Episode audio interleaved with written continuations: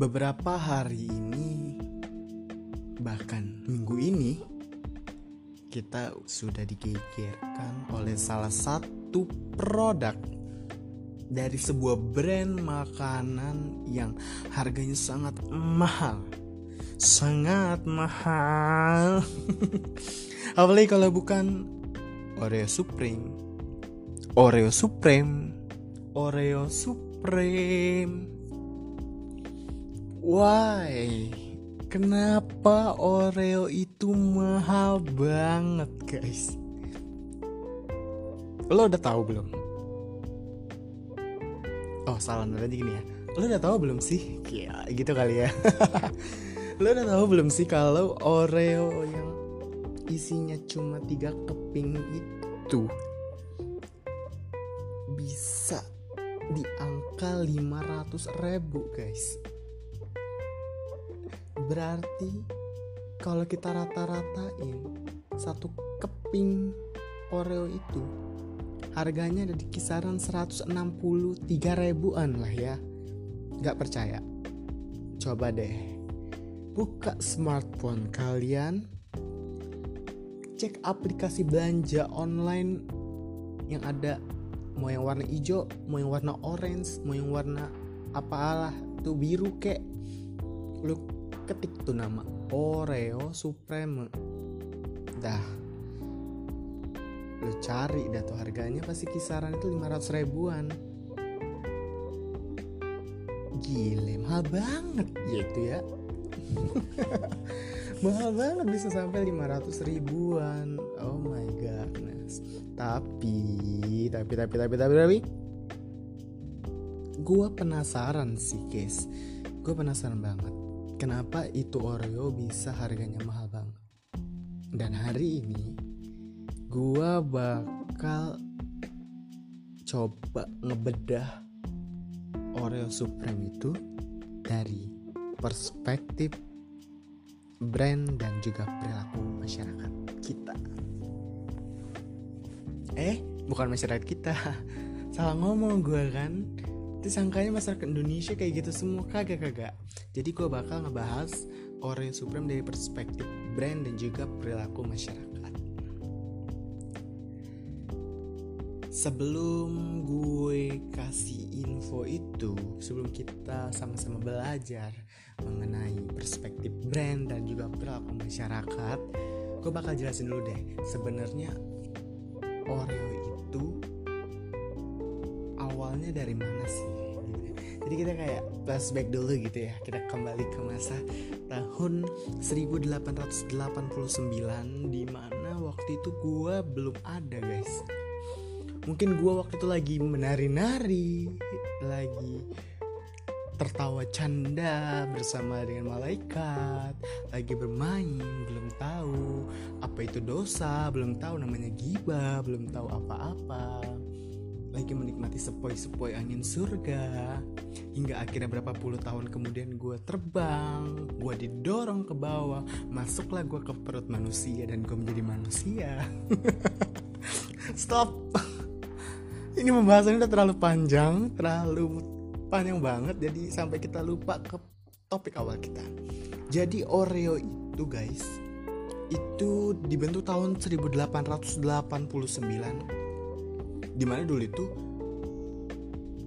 uh, pabrik Oreo itu merupakan merger guys. Jadi merger dari tiga perusahaan yang berinisiatif menjadi satu yaitu National Biscuit Company atau yang biasa orang-orang dunia kayak komunitas global elit komunitas global itu nyebutnya Nabisco ya jadi Nabisco ini adalah sebuah perusahaan dari merger tiga perusahaan biskuit yang menjadi satu dan membentuk sebuah brand multinasional bernama Nabisco di mana perusahaan ini memiliki fokus untuk membuat makanan-makanan ringan dan salah satunya makanan yang mereka ciptakan itu adalah cookies and cream.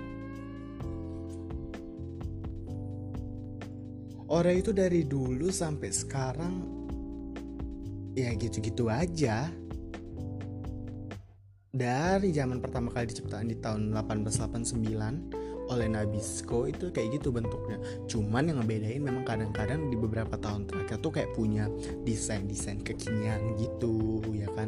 Tapi nggak merubah formatnya yaitu biskuit krim biskuit gitu kan. Kan kalian tahu udah tahu belum sih kalau Oreo itu nama yang singkatannya diambil dari kata O artinya biskuit Re itu krim dan O itu biskuit. Jadi Oreo itu krim eh biskuit krim biskuit gitu.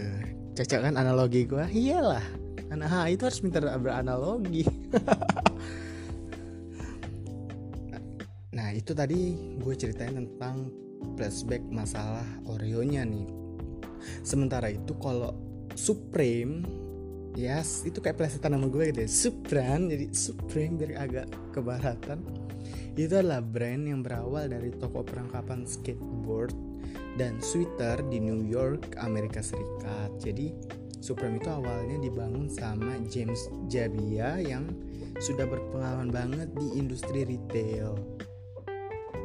James Rabia itu sangat amat mahir dalam bidang retail sehingga dia paham gimana sih cara membuat supaya produk-produk yang dihasilkan oleh Supreme itu disukai oleh masyarakat khususnya anak-anak muda yang kebetulan ada di Amerika sana gitu guys. Jadi si JB ini membuat eksklusivitas produk Supreme dengan cara melakukan produksi yang terbatas walaupun peminatnya bertambah sangat banyak tapi dia tetap batasinya ini kayak kalau kita berpikir tuh kayak ilmu ekonomi banget ya di mana kalau demand semakin tinggi barang yang nggak ada itu membuat harganya akan mahal. Karena membuat produk itu menjadi langka dengan jumlah yang sangat terbatas di pasaran. Padahal peminatnya lagi tinggi-tingginya itulah yang dilakukan oleh James Jabia di Supreme. Hal ini ditunjang dengan langkah-langkah Supreme yang sering kolaps dengan beberapa public figure terkenal dunia dan merek fashion terkenal seperti Nike, Vans, dan lainnya. Jadi bisa dibilang apa pun yang Supreme itu bakalan buat itu ya bakalan dihargai dengan sangat premium. Walaupun ya sebenarnya nih ya, bahan yang digunakan juga mirip dengan produk pada umumnya. Ya gue emang belum pernah beli guys, tapi gue kan punya smartphone bisa lihat review-review dari orang-orang yang sudah menggunakan Supreme dan lain-lain yang katanya sebenarnya sama aja, tapi kembali lagi bahwa brand Supreme itu udah very very premium, jadi ya gitu. Kalau kita pernah coba ini. Dulu kalian tahu nggak sih yang berita viral batu bata yang ada tulisan Supreme? Itu bukan hoax ternyata guys. Itu beneran produk dari Supreme yang mengeluarkan batu bata dengan ada tulisan Supreme. Itu dijual dengan harga 1000 dolar kebayang 1000 dolar di tahun 2016 ya itu kalau di Indonesia ini ya kisaran 14 ceti lah ya guys ya. Itu kalau zaman sekarang itu bisa dibeliin iPhone 10 guys iPhone X. Eh dapat nggak sih? Ya nambah nambah nambah dikit lah ya. Nambah dikit berapa juta gitu kan dapat jadi gak oke okay, back to topic Jadi fenomena mahalnya Supreme itu ya sebenarnya karena efek dari brand yang sangat kuat dari si Supreme itu sendiri. Kayak gue pernah baca tuh ya guys, e, baca sebuah buku yang ngomongin brand dulu zaman kuliah. Jadi gue dulu kuliah, gue nggak ngambil mata kuliah ini, tapi gue, eh gue ngambil dong, gue ngambil, gue ngambil. Uh, itu mata kuliah budaya global kalau nggak salah itu ada tentang brand di mana bukunya itu tentang brand is like a donut It, brand is like a donut ya yeah. Jadi proses brand itu untuk mendapatkan kekuatan. Jadi kayak buku itu menjelaskan mengenai beberapa tahapan yang penting banget buat dipilih. Itu ada tiga hal itu. Pertama adalah proses untuk mendapatkan kekuatan brand atau brand equity. Dimulai dengan bagaimana sebuah brand berekspresi atau brand expression, kemudian ngebahas juga mengenai keunggulan brand itu dan hal keunikan yang ada di brand itu. Wow, berat sekali. Berat ya guys ya bahasanya ya. Berat banget gitu kan. Gue takut kalian kayak Supran ini ngomong apa gitu kan. Gue analogiin aja deh ya. Analoginya tuh kayak gini. Kita tuh punya produk roti misalnya nih. Terus kita kenalin ke teman kita ketika teman kita itu tertarik dengan yang kita sampaikan, maka kita itu lagi ada di fase yang namanya brand expression atau memperkenalkan brand ke publik. Selanjutnya nih, apabila roti kita punya keunggulan, keunikan tersendiri, maka otomatis orang-orang yang ada di luar sana bakalan tertarik buat ngebelinya sehingga terciptalah yang namanya brand equity. Nah, kekuatan brand ini akan beriringan dengan kesadaran konsumen terhadap brand yang kita punya. Itulah yang nantinya bakal tercipta brand awareness dari produk roti kita. Gitu sih kalau se analogi simpelnya. Jadi gimana kita memulai sebuah brand dari awalnya brand expression sampai dengan nanti di brand aware brand awareness. Brand awareness. Ya itulah ya guys ya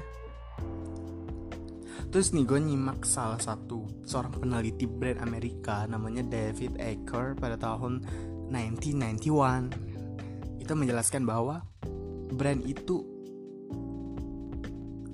terbagi menjadi empat tingkatan. Kayak kita itu pernah belajar empat tingkatan itu ngebentuk sebuah pola piramida. Di level dasar itu ada yang namanya unaware of brand atau tidak menyadari merek di level keduanya ada namanya brand recognition. Di level ketiga ada namanya brand recall. Dan di yang terakhir adalah namanya top of mind. Jadi kalau aware of brand itu yang paling bawah itu adalah orang-orang tidak menyadari adanya brand-brand itu merek-merek itu. Sementara kalau di level 2 itu ada yang namanya pengenalan brand. Jadi brand itu sudah ada di fase tahap mulai mengenalkan brand dia, mulai mengenalkan identitas dia kepada masyarakat. Sementara kalau yang level 3 itu namanya adalah brand recall atau pengingat kembali merek. Jadi kayak udah melakukan berbagai hal yang ada di atas sana iklan-iklan dan lain-lain. Sementara yang paling atas tuh top of mind itu adalah merek yang bakalan diingat banget sama orang-orang. Karena karena brand-brand itu udah tercipta, udah terkekang di dalam pemikiran masyarakat yang ada di dunia. Top of mind lah gitu. Pokoknya kalau lo kan misalnya nih lo mau beli air minum lo yang lo inget adalah aqua nah itu aqua itu udah salah satu contoh merek top of mind.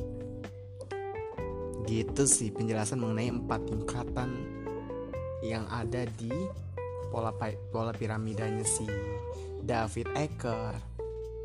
Secara simpelnya gini deh pola piramida itu ngejelasin bahwa semakin di atas posisi sebuah brand maka masyarakat pasti bakalan semakin familiar dengan brand itu. Apalagi brand tersebut itu punya di lingkungan kalangan atas yang memiliki tingkat eksklusivitas yang tinggi. Semakin tinggi tingkat eksklusivitasnya, maka secara tidak sadar orang-orang bakalan kayak terkekang. Ingatan itu kayak oke okay, air minum itu adalah aqua. Selain aqua ya udah mereka masih ada di level yang ketiga yaitu recall brand recall brand recall brand recall. Gimana kayak ades minuman ades atau le mineral ada manis-manisnya. Itu, itu kayak mereka tuh masih recall brand mereka masih mengulang-ulang brand-brand mereka supaya menjadi top of mind. Karena selama ini di Indonesia produk yang terkekang di atas tuh kayak oke. Okay. atau kalau yang kayak di bahasan kita deh biskuit cookies and cream itu yang terkenal adalah Oreo. Nah brand recall itu adalah kayak Gorio Gorio dari siang tartop gitu kan itu itu mereka. Kayak recall jadi kayak Oreo itu udah punya tingkat eksklusivitasnya di situ. Jadi kayak brand yang ada di top pyramid ini bakalan bebas bebas banget buat melakukan apa pun. Karena ya masyarakat sudah kenal banget sama produk-produk ini. Jadi kayak mereka mau membuat apa mereka mau meluncurkan sebuah produk apa itu jadi kayak nggak masalah banget karena udah dipercaya banget sama masyarakat bahwa produk ini punya pembeda kalau seorang make ataupun mengkonsumsinya. Contoh deh ya beberapa produk-produk yang tergolong of, top of mind karena berhasil menciptakan perbedaan tuh kayak iPhone dengan ponselnya yang pertama kali touchscreen terus ada Rolex di jam ada Starbucks di kopi apalagi nih? Ada ya ini Supreme di fashion itu kan? Brand-brand ini kan kayak punya efek pembeda. Apa coba efek pembedanya? Yaitu kayak premium eksklusivitas yang diberikan kepada kita. Penggunanya atau konsumennya itu kayak merasakan sensasi sendiri gitu loh. Kita punya kayak sensasi yang oke okay, gue jadi happy gue jadi bahagia gue jadi keren gue jadi gaul gitu kan. Because I'm a gaul gitu kan kayak lu siapa? Kita bisa berteman nggak? Lu pakai Rolex apa enggak iPhone bukan? Atau apa? gitu. Jadi kayak memberikan sensasi kebanggaan karena berhasil men berhasil pakai berhasil kita itu kayak berhasil ada di strata level kehidupan yang lebih tinggi. Siapa sih?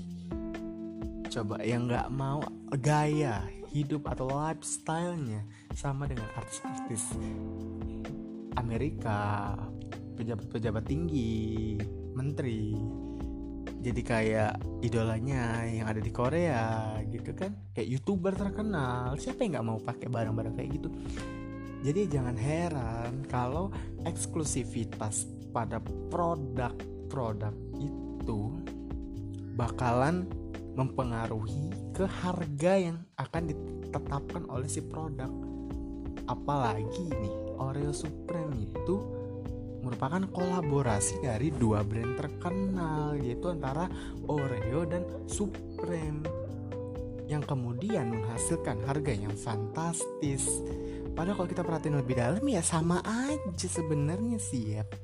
Biskuit, krim biskuit gitu kan Kayak yang gue udah nonton tuh ada banyak banget di Youtube Dari yang review bagus sampai review receh-receh gitu gue tontonin dan ekspresi mereka sama aja. Jadi kamu beli Supreme yang 500 ribu sama Oreo yang 8500 kalau di Alfamart atau Indomart.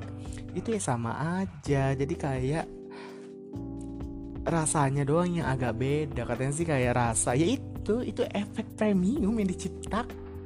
Karena berhasil masuk strata baru.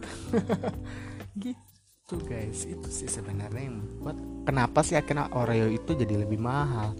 Tapi sekali lagi karena kekuatan brand Oreo dan Supreme yang begitu kuat eh, ada di masyarakat maka peminat pun yang ada di sini yang nggak masalah untuk membelinya berapapun harga yang ditawarkan.